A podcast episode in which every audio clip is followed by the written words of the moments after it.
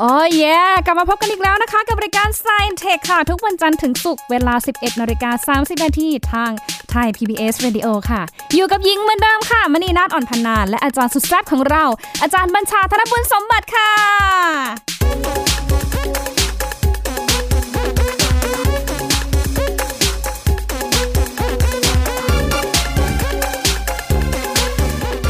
โอ้ยนี่มันรายการอะไรกันเนี่ยนะคะ ดนตรีตื่นๆมากนะคะ เอาละค่ะวันนี้นะคะเราจะมาพูดคุยกันถึงหัวข้อที่ช่วงนี้นะคะ หลายท่านอาจจะแบบเผชิญกันในหลายพื้นที่นั่นก็คือเรื่องของพายุฝนฟ้าขนองค่ะ แล้วก็เรื่องของฟ้าผ่าด้วยนะคะ วันนี้อาจารย์บัญชาเรียกได้ว่าเป็นกูรูเรื่องของฟ้าฝนเลยนะคะ วันนี้อาจารย์จะมาให้คำแนะนำค่ะว่า ถ้าเกิดเหตุการณ์ฝนฟ้าขนองแบบนี้ แล้วก็เสี่ยงต่อการเกิดฟ้าผ่า เราอยู่ในบ้านอยู่ในที่โล่งแจ้ง หรือว่าอยู่ในรถยนต์ต้องปฏิบัติตัวอย่างไรบ้างค่ะ ตอนรับอาจารย์บัญชาธนบุญสมบัติค่ะ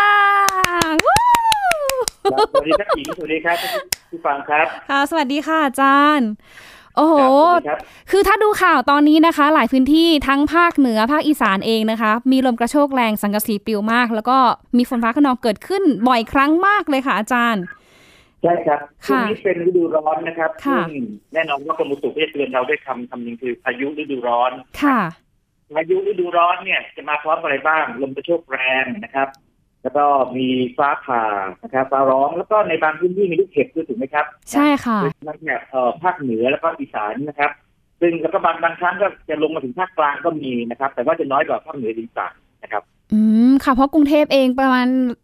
กลางสัปดาห์ที่ผ่านมาหลักสี่เองก็มีฝนฟ้าขนอง แล้วก็มีลูกเห็บตกด้วยนะคะอาจารย์โอ้ครับครับใช่นี่จริงอาจจะน้อยน้อยกว่าทางต่างจังหวัดแต่ว่าเกิดขึ้นได้เหมือนกันนะครับเพราะว่าวันนั้นหญิงไปปักตะไคร้มาค่ะอาจารย์มันก็เลยเกิด นั้นเลยนะครับเอาละค่ะมาคุยกันนิดนึงอ่าเรื่องของฟ้าผ่าพายุฝนฟ้าขนองค่ะอาจารย์หลายท่านก็มีคำถามนะว่า จริง ๆ แล้วเนี่ยถ้ามันเกิดเหตุการณ์แบบนี้ขึ้นเราต้องปฏิบัติตัวยังไงบ้างอะคะอาจารย์ก่อนอื่นอย่างนี้นะครับผมให้ข้อมูลที่คนไม่ได้ไม่ได้รู้เท่าไหร่นะครับทีนี้เอาที่รู้ก่อนเอ่อฟ้าผ่าเนี่ยก็มาจากเมฆขนาดใหญ่นะครับเรียกว่าเมฆฝนฟ้าขนองนะครับ ซึ่งถ้าเกิดว่าเด็กๆที่เรียนมาตอนป .5 นะครับคือเรียกว่าคิวมูโรนิมบัสนะครับ จะจำได้ไม่ไม่ได้ไม่เป็นไรนะครับค่ะมันก็จะปล่อยสายฟ้าออกมาได้ ทีนี้จะเล่าให้ฟังอย่างนี้ คนส่วนใหญ่นะครับ ส่วนใหญ่เลยจะคิดว่าอย่างนี้ฟ้าผ่าเนี่ย ถ้าถือว่าเมฆมาอยู่บนบนศีรษะเราถือว่าเมฆก้อนดำชมุนก้อนใหญ่บนศีรษะเราเนี่ยใครๆก็รู้ว่าอันนี้สิ่งกับฟ้าผ่าอันนี้แน่นอนถูกไหมครับ ค่ะ แต่ว่าคนส่วนใหญ่หรือคนจำนวนหนึ่งจะไม่รู้ว่า หากว่าแม้ว่าเมฆจะไม่อยู่บน อยู่ตรงศีรษะเราเนี่ยครับเมฆอยู่ห่างไกลออกไปทีนี้ เรามองตรงๆที่เป็นในแนวดิ่งนะครับบนหัวเนี่ยไม่เห็นเมฆเลย ไม่มีเมฆเลยฟ้าฟ้าใสใช่ไหมแต่ว่าห่างออกไปนะครับ มีเมฆก้อนใหญ่ขึ้นมีฟ้าแลบๆอยู่เนี่ยหรือหญิงรู้ไหมครับฟ้าผ่ามาที่จุดที่เรายืนได้นะฮะนะครับ คือห่างไกลกันเป็นกิโลอย่างเงี้ยเหรอคะอาจารย์ไกลฟ้าผ่าออกมาได้ไกลนะครับถึงจุดตามสถิติโลกนะครับ ออกจากเมฆเนี่ย 40 กิโลเมตรนะครับ โอ้ my god แต่ว่าค่ะ อะข้ามอำเภอนะครับถือว่าใครก็ตามอยู่อำเภอเมืองนะครับ แล้วก็อำเภอติดกันเนี่ยอยู่ห่างไป40กิโลนะครับฟ้าผ่าได้นะครับ เออนั้น คืออยู่ไหนก็มีความเสี่ยงที่จะโดนฟ้าผ่าเหรอคะอาจารย์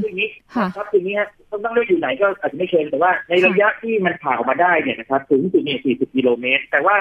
ระยะที่มันออกมาบ่อยสักหน่อยเนี่ยถ้ามันออกมานอกเมฆนะครับประมาณ 10 กิโลเมตร ทีนี้ถ้าพูดอย่างนี้ปั๊บคนก็ถามว่าจะรู้ได้ยังไงละ10 กิโลเมตร มันมีกฎครับ ฝรั่งเรียกว่ากฎ30 30อันนี้ผมไม่ได้ใกล้หวยนะครับกฎ30 30เป็นอย่างนี้ครับสามสิบสามสิบเนี่ย มีหน่วยเป็นเป็นเวลานะครับสามสิบตัวแรกเนี่ย มีหน่วยเป็นวินาทีนะครับส่วนสามสิบตัวที่สองเนี่ยมีหน่วยเป็นนาทีครับ ทีนี้มาดูตัวแรกก่อนนะครับสามสิบวินาทีแปลว่าอะไรยิงครับระหว่างแสงกับเสียงเนี่ยไหนเร็วกันนะ เราเราพอรู้นะยังจำได้ไหมตอนเด็กค่ะจำได้ค่ะ แสงมีความเร็วสามคูณสี่กำลังแปดเมตรต่อวินาที โอ้โหจำได้เลยนี่กับนาบริการเลยยกกำลังด้วยใช่ครับใช่ใช่แสงนี่เร็วกว่าเสียงแน่นอนนะครับ ทีนี้สีเกิดขึ้นทีนี้ สมมติว่าเราเห็นเมฆก้อนใหญ่ ซึ่งเป็นเมฆฝนฟ้าขนองนะครับ แล้วเราเห็นมันจะพลิกกัดกัดอันนั้นแต่ว่ามันมีฟ้าแลบในตัวเมฆหรือว่าเราเห็นสายฟ้าออกมาจากเมฆใช่ไหมครับ ค่ะ ให้เราลองลองดูนาฬิกาของเรานะครับ ถ้าเราดูไปนะครับถือว่าเราดูวินาทีไปหนึ่งสองสามสี่ห้าหกเจ็ดแปดได้เรื่อยเป็นวินาทีนะครับ ค่ะ ถ้าไม่ถึงสามสิบวินาที แล้วเราได้ยินเสียงฟ้าร้อง อืม แสดงว่าเมฆก้อนนั้นอยู่ห่างจากเราไม่เกินสิบกิโลเมตร ไม่เกินแสดงว่าสามสิบวินาทีได้ยินเสียงฟ้าร้องสามสิบวินาทีครับอ่าค่ะแล้วแป๊บแป๊บปั๊บแล้วก็ภายในสามสิบวินาทีเช่นนับไปสักประมาณสักสิบวินาทีนะครับมีเสียงฟ้าร้องตามมาแล้วเนี่ยแสดงว่าเมฆก้อนนั้นเนี่ยอยู่ห่างจากเราไม่เกินสิบกิโลเมตร แต่ความหมายที่ค่ะแท้จริงก็คือว่าเมฆก้อนนั้นสามารถส่งสายฟ้าออกมายังจุดที่เรายืนอยู่ได้ ให้อ่าเราหาที่หลบที่ปลอดภัยเช่นในตัวบ้านในรถยนต์ค่ะนะครับ อันนี้สำคัญมากเลยนะครับ ก็คืออย่าไปอยู่ในที่โล่งค่ะอืมอยู่ในที่โล่งนี่นะครับ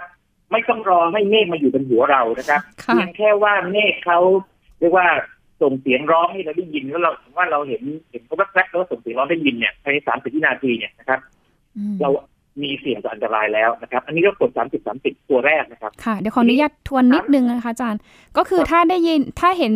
แสงฟ้าแลบออกมา แล้วก็ได้ยินเสียง เสียงภายในสามสิบภายใน 30 วินาทีแสดงว่าเมฆนั้นอยู่ห่างเราเราไม่เกิน 10 กิโลเมตร ใช่ไหมคะ ถูกต้อง ซึ่งเราอาจจะถูกฟ้าผ่าได้นะครับ และเป็นฟ้าผ่าที่รุนแรงด้วยนะครับ ในกรณีนี้ ต้องรีบเข้าไปบ้านหรือว่าอยู่ในรถค่ะ อ่า ครับ คือคือเคยได้ยินไหมครับว่านักกอล์ฟเนี่ยครับ เวลาเขาไปตีกอล์ฟเนี่ย แล้วเขาบอกว่าเออเขาเนี่ยหรือว่าคนที่ไปด้วยกันเนี่ยนะครับว่าแคดแคดดี้มีคนรายงานว่าเจนหายโดนฟ้าผ่านะครับบอกว่า ตอนนั้นเนี่ยไม่มีฝนตก แล้วก็บนบนศีรษะเนี่ยก็ตกก็มองไปบนฟ้าเนี่ยก็ไม่มีเมฆเลยเลยค่ะครับแต่ทำไมถึงฟ้าผ่าได้อืมแล้วก็ปรากฏว่ามีข่าวก็ใหญ่บอกว่าไปโทษพวกไม้กอล์ฟไทเทเนียมอะไรเงี้ยตามเนี่ยไม่เกี่ยวเลยนะครับอืมในกรณีนั้นเนี่ยมันต้องมีเมฆอยู่แต่ว่าเมฆเนี่ยไม่อยู่บนหัว แต่เมฆเนี่ยอยู่ห่างไปไม่เกิน10กิโลเมตร แล้วส่งสายฟ้ามาเนี่ยมาลงที่จุดที่เขาใกล้ๆกับจุดที่เขาอยู่ค่ะนะครับอืม ครับ ค่ะ ทีนี้กฎ30จะมีอีกตัวหนึ่งคือ30ตัวที่สองค่ะ30ตัวที่30นาทีค่ะนะครับ ความหมายคืออย่างนี้ครับยิงครับสังเกตไหมว่าเวลาไม่ฝนฟ้าขนองเนี่ยเขาเขาอารวาสนะครับอารวาสแปลว่าอะไรเขาฝนตกหนักเลยนะแล้วก็คืนเสียงฟ้าร้องคืนคืนคืนแล้วก็ส่งสายฟ้าเปรี้ยงเปรี้ยงเปรี้ยงอะไรมานี่นะครับค่ะพอเขาเริ่มฝนเริ่มหยุดนะครับอืมสายฟ้าเรียกว่าน้อยลงนิดน้อยลงเนี่ยอืม เราอย่าชะล่าใจนะครับ คืออย่างนี้เราต้องรออย่างน้อย30นาที หรือว่าครึ่งชั่วโมงก่อน เพื่อให้มั่นใจว่าเมฆหมดพลังจริงค่ะจึงค่อยออกไปในที่กลางแจ้งได้นะครับอืมเพราะว่าเมฆพวกนี้นะครับ มันคล้ายๆกับแหมถ้าผมพูดอย่างนี้นี่บางคนเห็นจะรุ่งเรือกเลยอืมนั่นก็ถือว่าคนที่เคยมีอำนาจเนาะที่จะหมดอำนาจเนี่ยเขาก็จะเอาแข็งที่สุดท้ายอะเดี๋ยวทิ้งทวนนะฮะในการทำอารวาสใหญ่เลยนะครับ ปรากฏว่าอันนี้เมฆที่กำลังจะหมดพลังเนี่ยเขามักจะปล่อยฟ้าผ่าในแบบที่ออกมาข้างนอกเนี่ยนะครับกับทิ้งทวนเพื่อส่งพลังสุดท้ายไงออกมาอืมนะครับค่ะดังนั้นกดสามสิบสามสิบนะครับสามสิบตัวที่สองที่สามสิบนาทีแปลว่าอย่างนี้ เรารอสักสามสิบนาทีหลังจากฝนหยุดตก แล้วก็ฟ้าแลบครั้งสุดท้ายเนี่ยเพื่อให้มั่นใจว่าเมฆหมดพลังแล้วจริงๆค่ะจึงค่อยออกมาทำกิจกรรมกลางแจ้งนะครับอืมปลอดภัยมากกว่านะคะนี่เป็นความรู้ที่ใช่หญิงครับเพิ่งแบบเพิ่งรู้ในเหมือนกันในอาต่าจางรปย์ระเทศนี่เป็นค่ะเป็นกฎที่พวกเรียกว่าอย่างนี้ทหารนะครับ ทหารที่ทางอเมริกันนะครับทางอเมริกันนะครับ หรือว่านักกอล์ฟนะครับทั่วโลกเลยนะครับเขาใช้นะครับ หรือคนที่ไปเดินป่านะครับ คนที่เที่ยวทะเลเนี่ยถ้าเกิดว่าเอ่อเรียนมาอย่างถูกต้องเนี่ยก็จะสอนกฎนี้นะครับ เรียกว่า30 30 rule นะครับ30แล้วก็ slash 30แล้วก็ rule กฎ30 30นะครับ ซึ่งเป็นกฎที่ต้องเข้าใจแล้ว30วินาทีคืออะไร30นาทีคืออะไรนะครับ อืมค่ะ ก็อย่างน้อยก็ทำให้เราอ่ามีความรู้แล้วก็พอที่จะ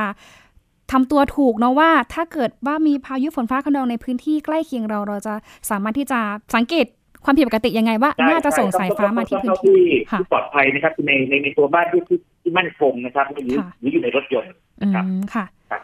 ทีนี้มันมีคำถามอาจารย์ ถ้าครับครับ อยู่ในบ้าน ฝนฟ้าขนองอยู่ข้างนอกอย่างเงี้ย เราต้องปฏิบัติตัวยังไงอ่าเอาเอาเอาในบ้านก่อนนะครับ ในบ้านก่อนเลยครับค่ะในบ้านเนี่ยนะครับ ถ้าเป็นบ้านที่เรียกว่าค่อนข้างจะมั่นคงนะครับ เป็นตึกนะครับนะครับ แล้วก็มีหลังคาชัดเจนนะครับเออค่อนข้างปลอดภัยถ้าอย่างนี้นะครับหนึ่งเราหลีกเลี่ยงการไปเรียกว่าใช้อุปกรณ์ไฟฟ้านะครับคืออย่างนี้ครับ สมมติว่าเรามี พัดลมหรือทีวีตู้เย็นนะครับตู้เย็นเนี่ยเสียบปลั๊กอยู่นะครับ หรือว่ามีพัดลมเสียบปลั๊กอยู่เนี่ยนะครับค่ะเกิดว่าฟ้าผ่าใกล้ๆบ้านเรานะครับกระแสฟ้าที่เรียกว่าอย่างนี้ ที่มาจากฟ้าผ่าเนี่ย มันสามารถที่จะส่งคลื่นในไฟฟ้าออกมานะครับ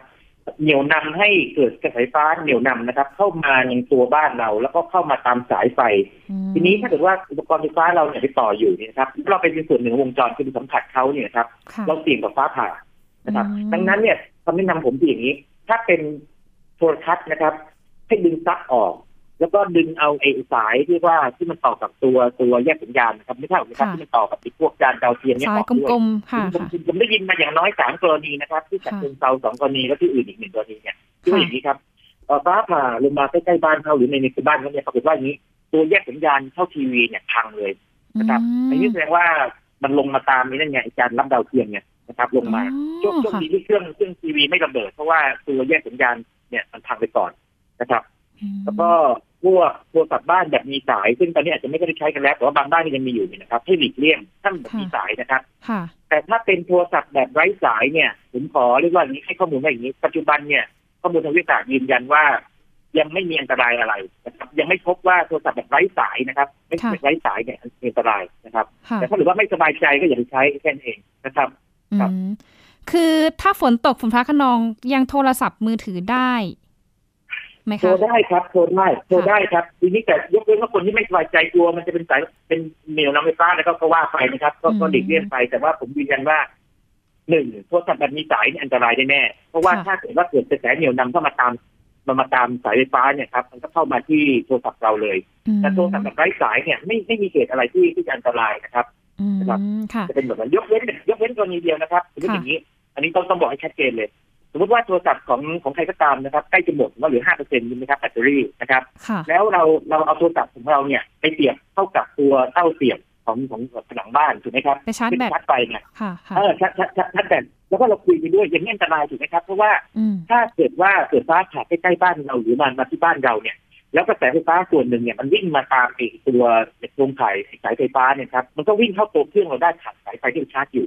อืมครับเพราะฉะนั้นเวลาพูดต้องพูดให้ครบด้วยว่าโทรศัพท์มือถือ ถ้าเกิดว่าไม่ต่อกับอะไรเลยเนี่ย อันนี้ปลอดภัย แต่ว่าถ้าเกิดว่าต่ออยู่เนี่ยไม่ปลอดภัยแน่อืมๆนะครับก็คือสรุปถ้าสมมติว่ามีฝนฟ้าคะนองเกิดขึ้นแล้วเราอยู่ในบ้าน อุปกรณ์อิเล็กทรอนิกส์ต่าง ๆ ที่มีสายต่อกับวงจรไฟฟ้า ให้ถอดออกหมดทุกอย่าง หลีกเลี่ยงการใช้งานด้วยเรียกเกือบทุกอย่างดีกว่า เพราะว่าค่ะบางบางอย่างก็ลำบากใจเหมือนกันคืออย่างเช่นตู้เย็นนะครับค่ะตู้เย็นนี่ถ้าเกิดว่าดึงออกแล้วเนี่ย มันก็จะทำให้อาหารเสียได้เนาะอืมเพราะฉะนั้นเนี่ยก็เรียกว่าอย่างนี้โอกาสมันก็ไม่เหนือมากเพราะฉะนั้นเราก็หลีกเลี่ยงการใช้ตู้เย็นฝั่งนั้น แต่ผมผมให้ข้อมูลแบบนี้เลยนะครับค่ะในในในประเทศไทยเนี่ยในบ้านเราเนี่ยนะครับค่ะเออผมเคยค้นเจอข่าวที่เด็กนะครับใช้ไปเปิดตู้เย็นพอดีขณะที่เกิดฝนฟ้าคะนองเนี่ยแล้วเราถูกไฟดูดอ๋อนะครับซึ่งค่ะ เป็นไปได้มากเลยว่านี่แหละไฟฟ้ามันรั่วเข้ามาจริงๆ แต่ว่าโอกาสเกิดเป็นมันมันแม้ว่าจะน้อยแต่มันมีอยู่ไงอืมนะครับเพราะฉะนั้นเนี่ยหลีกเลี่ยงได้ก็จะดีค่ะนะครับอาจารย์นี่ค่ะเอ่อค่ะจากบ้านส่วนใหญ่ก็อาจจะดาวดีหรือไม่ดีนี่ก็อันนี้เราเราเราต้องเช็คเป็นบ้านๆไปนะครับเอออืมซึ่งซึ่งซึ่งแต่แต่ว่าใช้ดีที่สุดคือหลีกเลี่ยงอย่างดีที่สุดเลยนะครับค่ะ แล้วบ้านบางบ้านที่เขาบอกว่ามีการติดสายล่อฟ้าอะไรเงี้ยมันจะปลอดภัยได้ขนาดไหนสาคะยสายล่อฟ้านี่ค่ะให้ข้อมูลแบบนี้นะครับสายล่อฟ้าทำหน้าที่อะไรเขาทำหน้าที่ล่อเอามาล่อให้ฟ้ามาผ่านที่เขาอืมแล้วนำเอากระแสทั้งหมดเนี่ยลงสู่พื้นดินค่ะนะครับทีนี้ถ้าเกิดว่าระบบระบบสายระบบล่อฟ้าของเราเนี่ยนะครับ มันทำงานสมบูรณ์นะครับ ก็ก็มั่นใจได้ว่าดี แต่ทีนี้อืมมีบางมีบางกรณีหลายกรณีเลยที่ระบบทำงานไม่สมบูรณ์แบบเนี่ยคือว่ามันถือว่ากระแสลงมาร้อยหน่วยเนยนะครับ โอเคมันอาจจะนำเอาเก้าสิบหน่วยลงดินไป แต่ว่าบางส่วนเนี่ยมันรั่วเข้ามาในในตัวบ้านได้ไงนะครับแบบนี้ก็ยังอันตรายอยู่ คือถ้าเกิดว่าระบบเรามั่นใจว่าทำงานได้เต็มที่ร้อยเปอร์เซ็นเนี่ยมันก็ดีมันจะช่วยได้เยอะนะครัค่ะบแต่ทางที่ดีต้องลดความเสี่ยงลงไปทางที่เดียวก็คือทำตามคำแนะนำที่อาจารย์ให้ไปตั้งแต่ต้นก็คือหลีกากรเลี่ยงหลีกเลี่ยงครับค่ะหลีกเลี่ยงในช่วงนั้นนั่นเองนะครับค่ะ แล้วถ้าทีก็นี้ก็มีกรณีหนึ่งครับค่ะครับครับเชิญนะกำลังจะถามเนี่ยค่ะ อีกกรณีหนึ่งค่ะกรณีหนึ่งอยู่ในรถยนต์รถยนต์ค่ะ รถยนต์นี่เป็นสถานที่ที่ปลอดภัยขึ้นมากๆนะครับ ถ้าเกิดว่าอย่างนี้ครับหนึ่งรถยนต์นี่พอเข้าไปอยู่รถยนต์เนี่ยนะครับต้องปิดกระจกทุกบานค่ะนะครับผมผมผมผมผมยืนยันก่อนนะครับทุกบาค่ะนสองคือ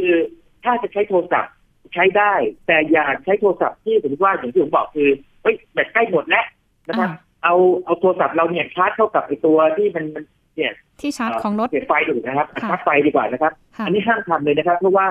ในอเมริกาเคยมีกรณีหนึ่งนะครับสีนี้ครับเขาบันทึกไว้ชัดเจนมากเลย เป็นตำรวจสองท่านนะครับเขาเดินทางด้วยกันปรากฏว่าอย่างนี้ตำรวจเนี่ยเขามีวิทยุสื่อสารเนี่ยเลยครับอืมค่ะซึ่งแบบมีสายมันมันต่อเข้ากับตัวระบบที่อยู่ในในในตัวรถเนี่ยค่ะปรากฏว่าโชคร้ายนะทั้งโชคร้ายและโชคดีสิ่งที่โชคร้ายคือว่าฟ้าผ่าลงมาที่รถคันคันนั้นของตำรวจเลย แล้วสิ่งที่เกิดขึ้นคือกระแสไฟฟ้าเนี่ยวิ่งมาตามสายนั้นนะครับ แล้วกระโดดมาที่ตัวตำรวจตำรวจถือถืออยู่นะครับอ๋อทีนี้กระแสไฟฟ้ากระโดดเข้าปากนะครับทำให้ปากแบบบวมเลยพองเลยนะครับ ปากไหม้เลยอ๋อแต่ว่าโชคดีไม่ไม่ติดไม่ถึงไม่ถึงกับชีวิตค่ะทีนี้พอพอมันเกิดเหตุแบบนี้ปั๊บเนี่ยก็ต้องมีการสืบสวนว่าเกิดอะไรขึ้นทุกอย่างก็เป็นไปตามนั่นเลยคือว่าฟ้าผ่าลงรถยนต์ตำรวจ แล้วก็ขณะที่เกิดเหตุเนี่ย ใช้วิทยุอืมซึ่งมันมีสายเนี่ย ต่ออยู่กับตัวรถเนี่ย นะครับ ในในตัวมีตัวรถอยู่ค่ะนะครับ เพราะฉะนั้นในกรณีของการใช้โทรศัพท์มือถือถ้าเกิดว่าแบตใกล้หมดก็อย่าไปใช้มันไม่เป็นเรื่องนะฮะอย่าไปชาร์จไปแล้วก็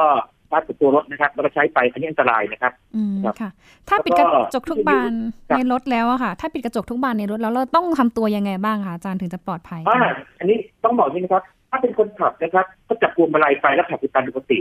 ถ้าเป็นคนที่นั่งข้างๆหรือนั่งหลังเนี่ยโดยเฉพาะคนนั่งข้างหน้าเนี่ยนะครับ อย่าไปจับวิทยุ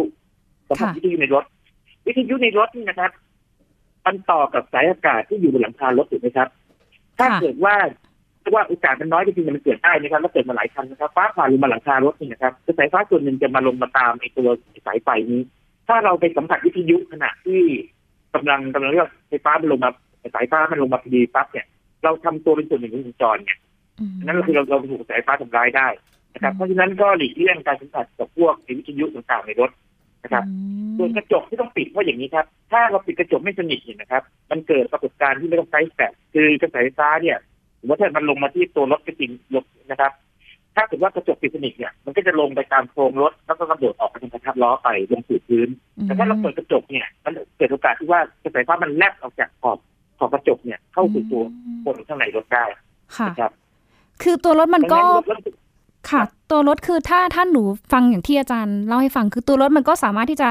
ป้องกันกระแสไฟฟ้าจากฟ้าตัวผ่ารถป้ได้องกันหุ้มเลยรถป้องกันมากเลยถ้าเกิดว่าค่ะเราปิดกระจกครบนะครับ แล้วก็เราก็ไม่ไปสัมผัสส่วนในส่วนหนึ่งที่มันต่อเชื่อมต่อข้างนอกนะครับอืมมือเราแตะกระจกได้ไหมคะอาจารย์ห้ามเลยให้ห้ามเลยไหมคะทั่วกระจกรถอะไรอโอ้ย่างโหเงี้ครัยบครับเดี๋ยวเสียงหายไปนิดนึงครับค่ะ คือมือเราอะค่ะ ไปแตะกระจกรถอย่างเงี้ยช่วงที่มีฟ้าผ่าอย่างเงี้ยอันตรายไหมคะอาจารย์ทำได้ไหมโอ้ อาจอาจจะมีส่วนได้เหมือนกันเป็นไปได้เหมือนกันเพราะว่าถ้าเกิดว่าถ้าเกิดฝนตกนะครับ แล้วก็น้ำมันแบบว่าทำให้เกิดความชื้นเนี่ยกระแสฟ้าไหลอย่างเงี้ยอาจจะมีกระแสฟ้าเข้ามาได้บางส่วนแต่อาจจะไม่ไม่มากถึงทำอันตรายชีวิตแต่ว่าก็อันตรายเหมือนกัน เพราะฉะนั้นเนี่ยใช้ดีเนี่ยนะครับอย่าแตะไอ้ส่วนที่มันเป็นโครงนะครับค่ะจะดีที่สุดเลยครับอืมแต่ว่ากระแสไฟฟ้าส่วนใหญ่เนี่ยจะวิ่งตามตัวตัวตัวตัวถังรถนะครับ ที่เป็นเป็นเด็กกล้านะครับค่ะครับในกรณีในรถนะครับในรถอืมค่ะ หรืออีกกรณีหนึ่งค่ะอาจารย์ที่อีกบางกรทีณีหนึ่งคือกรณีที่อยู่ในที่โล่งแจ้งค่ะอันนี้เนี่ยก็คือแนะนำว่าถ้าอยู่ที่โล่งแจ้งเนี่ย ก็คือหลบเข้าไปในบ้านในรถ แต่ถ้าเกิดว่า หลบไม่ได้จริงๆเนี่ย อันนี้ทุกคนทราบคนนี้ห้ามอยู่ใต้ต้นไม้สูงใหญ่หรือโครงสร้างสูงๆเช่นเสาไฟฟ้าหรือพวกนี้นะครับค่ะเพราะว่าพวกนี้มันล่อฟ้าผ่านะครับต้นไม้สูงนี่ห้ามเลย แล้วก็มีบางอย่างที่คนไม่ได้ทราบเป็นคืออย่างนี้ อย่าถ้าอยู่กันหลายคนนะครับ แล้วอยู่ในที่โล่งเนี่ย อย่าอยู่ใกล้กัน ไม่ต้องรักกันนะครับตอนนั้นต้องพูดอย่างนี้ค่ะคืออย่างนี้ครับสมมติว่าจินตนาการว่ามีคนอยู่สี่ห้าคนนะครับยืนอยู่ใกล้ๆกันห่างกันไม่ถึงเมตรนะครับค่ะแล้วอยู่เป็นกระจุกเป็นกระจุกนะฮะค่ะแล้วถ้าเกิดว่าฟ้าสายฟ้าเนี่ยนะครับ มันทำร้ายใครสักคนหนึ่งก่อน ไม่ว่าจะผ่าโดยตัวคนนั้นโดยตรง หรือค่ะผ่าลงพื้น แล้วก็วิ่งมาตามพื้นนะครับค่ะคนที่โดนเป็นคนแรกเนี่ย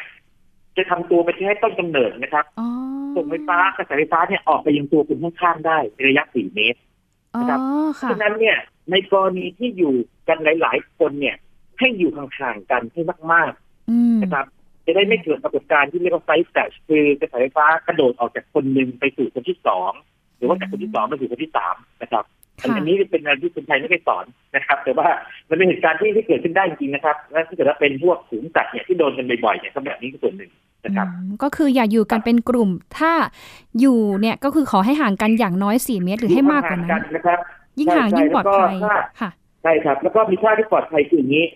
เดิมทีเมื่อก่อนต้องนั่งนานมาแล้วนะครับ แล้วหนังสือจำนวนหนึ่งจะสอนแบบนี้บอกว่า ให้นอนลงไปเลยนะครับ แต่ตอนนี้อืมคนก็ทราบกันแล้วดีว่า นอนลงไปเลยอันตรายมากนะครับ คืออย่างนี้ค่ะเอ่อนอนลงไปเลยเนี่ยสิ่งที่เกิดขึ้นคือ แม้ว่าฟ้าจะไม่ได้ผ่าตัวเราที่คนที่นอนอยู่เนี่ยแต่ถ้ามันผ่าใกล้ๆนะครับกระแสไฟฟ้าวิ่งมาตามพื้นเนี่ย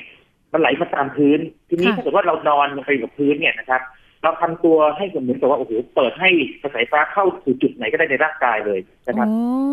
ท่าที่ดีกว่าครับคือท่าที่ทำอย่างนี้ครับ เรานั่งยองๆนะครับ นั่งยองๆคือทำตัวให้เตี้ยนะครับค่ะเท้าชิดกันให้มากที่สุดค่ะนะครับ แล้วก็มือปิดหูด้วยอืมนะครับที่จะค่ะจำเป็นแบบเอ่อคล้องจองคือนั่งยองค่ะๆเท้าชิดมือปิดหูนั่งยนะครับองเท้าท่านี้เป็นท่าที่ดีที่สุดเท่าที่จะคิดได้แล้วนะครับว่า ลดความเสี่ยงของกระแสไฟฟ้ากับเสียงจากฟ้าร้องเนี่ยครับ ที่มา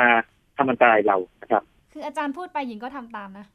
คืออาจารย์พูดไปหญิงก็ทำตามเมื่อกี้เสียงหายไปบ้านที่ผมที่ว่าค่ะเด็กเอ่อที่ลูกเสือที่เขาจะเรียนกันนะครับ แล้วก็ค่ะเวลาผมไปสอนเด็กๆนะครับ ผมจะให้ทำท่านี้เลยทีนี้ผมอืมผมจะไม่บอกท่านี้กับผมให้เลือกเลยระหว่างท่านอนกับท่านั่งบางคนก็นอนบางคนก็นั่งแล้วผมก็จะเล่าให้ฟังว่าท่านนอนลงไปนะรู้ไหมว่าตามสถิติเนี่ย ฟ้าผ่าลงไปที่พื้นที่จุดใกล้ๆเรานะกระแสฟ้าวิ่งมาหาเราเนี่ยเต็มตัวเลยนะลูกนะครับก็โดนยังเต็มเต็มๆนะครับนั่นควรจะรู้กันแล้วนะครับ แต่ว่าเออหนังสือสมัยก่อนนะครับ แล้วก็เอ่อ มีคนจำนวนหนึ่งซึ่งอาจจะไม่ได้ติดตามข้อมูลล่าสุดนะครับ ก็ยังเรียกว่าเข้าใจอย่างนั้นอยู่นะครับอืมที่เป็นการสอนที่ผิดมานานแล้วนะครับ ก็คือการอยู่ในท่านั่งนั่งยองนะคะ แล้วก็เท้าใช้มือปิดหูปิดมือปิดหู เพื่อให้ส่วนของร่างกายเราสัมผัสกับพื้นดินให้น้อยที่สุดใช่ไหมคะอาจารย์ถูกต้องครับมัถูจะกหต้ลีองกเลี่ยงง่ายที่สุดใช้ในกรณีที่หาที่ปลอดภัยไม่ได้นะครับอืมถ้าเกิดว่ามีรถยนต์หลบในรถยนต์ค่ะนะครับมีอาคารหลบในอาคารค่ะนะครับ อาจารย์หแต่นูว่าเคยพวกพวกเถียงนาไม่ได้ทำไมนะครับครับเถียงนาได้ไหมคะอาจารย์เถียงนานี่อันตรายครับเถียงนานี่เป็นข่าวหลายครั้งนะครับคือเถียงนาเนี่ย อย่างนี้ครับเถียงนาเนี่ย เมื่อดูแล้วเนี่ยครับ เป็นจุดที่สูงกว่าบริเวณโดยรอบใช่ไหมแล้วเถียงนามักจะอยู่ใต้ต้นไม้สังเกตไหมครับ เพราะว่าเอ่อคนที่ทำไร่ทำนาเนี่ยนะครับเขาก็จะเลือกไปหลบร้อนเนี่ยค่ะที่เกิดขึ้นคือฟ้าผ่าเนี่ยนะครับ มีสัดส่วนที่ค่อนข้างมากมากกว่าปกติคือลงแถวๆพวกต้นไม้สูงหรือเถียงนาลงมาที นี้ถ้าเกิดไปนั่งในเถียงนานี่ เรียกว่ามีความเสี่ยงสูงกว่านะครับ อยู่ตามพื้นนะครับแต่นี้อยู่อยู่ตามพื้นเนี่ยในในทุ่งนานี่ก็ถ้าจะพูดก็ลำบากกันเพราะว่าทุ่งนามักจะมีพื้นที่ชื้นพื้นแฉะนะครับค่ะเพราะฉะนั้นเนี่ยต้องหลบหลบเข้าไปในพื้นที่ที่แห้ง แล้วก็ปลอดภัยจะดีที่สุดครับก็คืออย่าไปอยู่ใกล้ต้นไม้ใหญ่ อย่าไปอยู่ใกล้เถียงนา ใช่ครับใช่ครับ แล้วก็นั่งยองๆลถ้าหากลลงคลิปในข่าวก็ได้นะครับอืมว่าว่ามีเรียกว่าผู้เคราะห์ร้ายหลายรายเลยนะครับ ที่เรียกว่า เสียชีวิตหรือว่าได้เป็นอันตรายจากฟ้าผ่าจากจากที่อยู่ที่เถียงนาค่ะครับอาจารย์หนูเคยได้ยิน อันนี้ไม่รู้จริงไม่จริงนะคะ เป็นข้อมูลเขาบอกว่า ใช้มือถือในที่โล่งแจ้ง ใส่ทอง ใส่เพชรหรือว่ามีอุปกรณ์อะไรที่มันวิบวับจะล่อให้ฟ้าผ่าง่าย เรื่องนี้เรื่องนี้ซับซ้อนอย่างนี้ครับอย่างนี้ครับ ผมต้องพูดอย่างนี้ค่ะ ตัวมือถือตัวสร้อยคอนี่นะครับ ค่ะต้องมีมีมีสองขยักนะครับ ขยักที่หนึ่งคืออย่างนี้ เขาไม่ได้ล่อฟ้าผ่าให้มาผ่าเรา ค่ะ แต่เขาจะทำร้ายเราหากเกิดฟ้าผ่าอีกสองงงไหมครับคืออย่างนี้ครับอืมลองคิดถึงคนสองคนนะครับ คนคนหนึ่งเนี่ยไม่ใส่สร้อยคอนะครับ ค่ะ อีกคนหนึ่งครับเพื่อนกันนะครับ ใส่สร้อยคออยู่ ทีนี้สมมุติว่าฟ้าผ่าลงมาที่จุดใกล้ๆที่สองคนนี้ยืนอยู่นะครับ แล้วคนสองคนนี้ยืนอยู่ใกล้ๆเลยนะกระแสฟ้าเนี่ยฟ้าผ่าเนี่ยลงมาจุดใกล้ๆเขานะครับสองคนนี้กระแสฟ้าวิ่งมาตามพื้นนะครับ แล้วเข้าสู่ร่างกายของสองคนนี้ค่ะ สมมติว่าเขาเข้าว่าร่างกายเป็นคนแรกที่ไม่ใส่สร้อยคอนะครับเกิดอะไรขึ้น แน่นอนว่าก็โดนกระแสฟ้าทำร้ายอย่างเดียวค่ะแต่นี้ถ้าคนที่สองเนี่ยเกิดอะไรขึ้นคนที่สองเนี่ยกระแสฟ้าวิ่งมาตามตัวถูกกระแสฟ้าจากฟ้าผ่าทำร้ายนะครับค่ะแต่ว่ากระแสไฟฟ้าบางส่วนเนี่ยจะเข้าสู่ตัวสร้อยคอด้วย ทีนี้อืมสร้อยคอเป็นโลหะใช่ไหมครับค่ะสร้อยคอเป็นโลหะเกิดอะไรขึ้นโลหะพอถูกกระแสไฟฟ้าไหลผ่านเนี่ยมันจะร้อนขึ้นอ๋อร้อนขึ้นเนื่องจากว่าสร้อยคอสัมผัสกับผิวหนัง ดังนั้นผิวหนังจะไหม้อืมนะครับ ดังนั้นแปลว่าอย่างนี้สร้อยคอเนี่ย ก็จะทำร้ายเราซ้ำเข้าไปอีกนะครับอ่าคือค่ะมันร้อนขึ้นน้ำไหม้นะครับ นอกนอกจากกระแสไฟฟ้าจากฟ้าผ่าทำร้ายเราแล้วค่ะทีนี้ถ้าเปลี่ยนสร้อยคอให้เป็นโทรศัพท์มือถือเกิดอะไรขึ้นระเบิดโทรปะศัพคะท์มือถือไม่ได้เข้าฟ้าผ่าค่ะแต่ว่ากระแสไฟฟ้าเกิดแล้วมันเข้าสู่แบตเตอรี่ถ้าเกิดมันร้อนจัดแบตเตอรี่เกิดทำไมครับเกิดระเบิดขึ้นมาล่ะอืมคราวนี้นอกจากเราจะถูกกระแสไฟฟ้าจากฟ้าผ่าทำร้ายแล้วเนี่ย เรายังถูกแบตเตอรี่ที่ระเบิด ทำร้ายเราซ้ำเข้าไปอีกโอ้ดังนั้นค่ะนะครับคำแนะนำคืออย่างนี้คำแนะนำที่ว่าหากมีฝนฟ้าขนองเนี่ย ให้เอาพวกสร้อยคอหรือมือถืออยู่ห่างตัวเนี่ย เป็นคำแนะนำที่ถูกต้องอืมแต่ว่าคำอธิบายที่อธิบายว่ามันล่อฟ้าผ่าเนี่ยเป็นคำอธิบายที่ผิดไงครับ ค่ะ มันไม่ได้ล่อฟ้าผ่า แต่มันซ้ำเติมเราหากเราถูกกระแสไฟฟ้าจากฟ้าผ่าทำร้าย ค่ะ ในขั้นที่หนึ่งนะครับ เออเพราะฉะนั้นเนี่ยเพราะฉะนั้นเอาห่างๆตัวเนี่ยถูกต้องแล้ว แต่อธิบายให้ถูกด้วยว่า ที่เอามันห่างๆตัว ไม่ใช่เพราะมันล่อแต่มันซ้ำครับอืมค่ะ อาจารย์อีกกรณีหนึ่งครับค่ะ ค่ะ อาจารย์เชิญเลยค่ะ อาจารย์จะเพิ่มเติมได้เลยค่ะ มีอีกกรณีหนึ่งก็คือเป็นกรณีที่เกิดกับคนดังเลยก็คือตูนบอดี้สแลมนะครับ อันนี้ตอนนั้นในคุณตูนเนี่ยจะมีข่าวว่าเรียกว่าถูกฟ้าผ่าเนาะหลังจากเอ่อตอนระหว่างที่กำลังถ่ายทำรายการเพื่อจะเอ่อประชาสัมพันธ์เอ่อกิจกรรมเรียกว่า คอนเสิร์ตทั่วประเทศนะครับที่ค่ะจะทำดีดีค่ะครับแล้วคุณสยามคุณากรเนี่ยเป็นเป็นเป็นเอ่อเป็นพิธีกรที่เกิดขึ้นคืออย่างนี้ทุกคนจะถือร่มอยู่เพราะว่ามีฝนฟ้าคะนองเนาะค่ะนะครับเกิดอะไรขึ้นปรากฏว่าอย่างนี้ มีสายฟ้าแลบกันอยู่ไกลๆนะครับ แต่ปรากฏว่าล่มคุณตูนเนี่ยตรงด้านบนนะครับ มีไฟแลบออกมานะครับปรากฏว่าแล้วคุณตัวคุณตูนเองเนี่ยนะครับ ถูกบอกว่าเหมือนถูกไฟดูดอืมนะครับถูกไฟดูดก็เลยปล่อยร่มแบบ แบบเหมือนเขาตกใจไงแน่นอนต้องปล่อยร่มแบบปล่อยค่ะมือเลยร่มค่ะกระเด็นไปแล้วก็คุณตูนก็ต้องหาที่กำบังทุกคนก็จะหนีกันไปหมดเลยอืมในกรณีนี้เนี่ยคุณตูนเนี่ยไม่ไม่ได้ถูกฟ้าผ่าโดยตรงค่ะครับแต่ถูกถึงข้างเคียงของฟ้าผ่าเรียกว่ากระแสสตรีมเมอร์ ซึ่งซึ่งไว้เดี๋ยววันจัดจ้านนะครับถ้าเกิดว่าสนใจเนี่ยนะครับเอ่อคุณที่ความสนใจก็อาจจะขอมาก็ได้นะครับจะอธิบายความมันคืออะไรได้แต่ค่ะสตรีมเมอร์คร่าวๆคือเป็นกระแสที่วิ่งลงมาขึ้นจากพื้นขึ้นมาสู่ร่างกายของคนหรือโครงสร้างต่างๆเช่นต้นไม้หรือบ้านนะครับค่ะขึ้นไปเพื่อจะเชื่อมต่อกับสายฟ้าที่ลงมาจากเมฆหากว่ากระแสสตรีมเมอร์เนี่ย มันเชื่อมต่อกับเอ่อฟ้าผ่าที่ลงมาจากเมฆเมื่อไหร่นะครับ อันนี้คือฟ้าผ่าจริง ๆ นะครับอืมในกรณีนี้ก็ถือว่าโชคดีคนไทยที่คุณตูนเนี่ยไม่ไม่ไม่โดนแบบนั้น แต่ว่าคุณตูนก็โดนกระแสสตรีมเมอร์แต่ว่าโดนกระแสสตรีมเมอร์ที่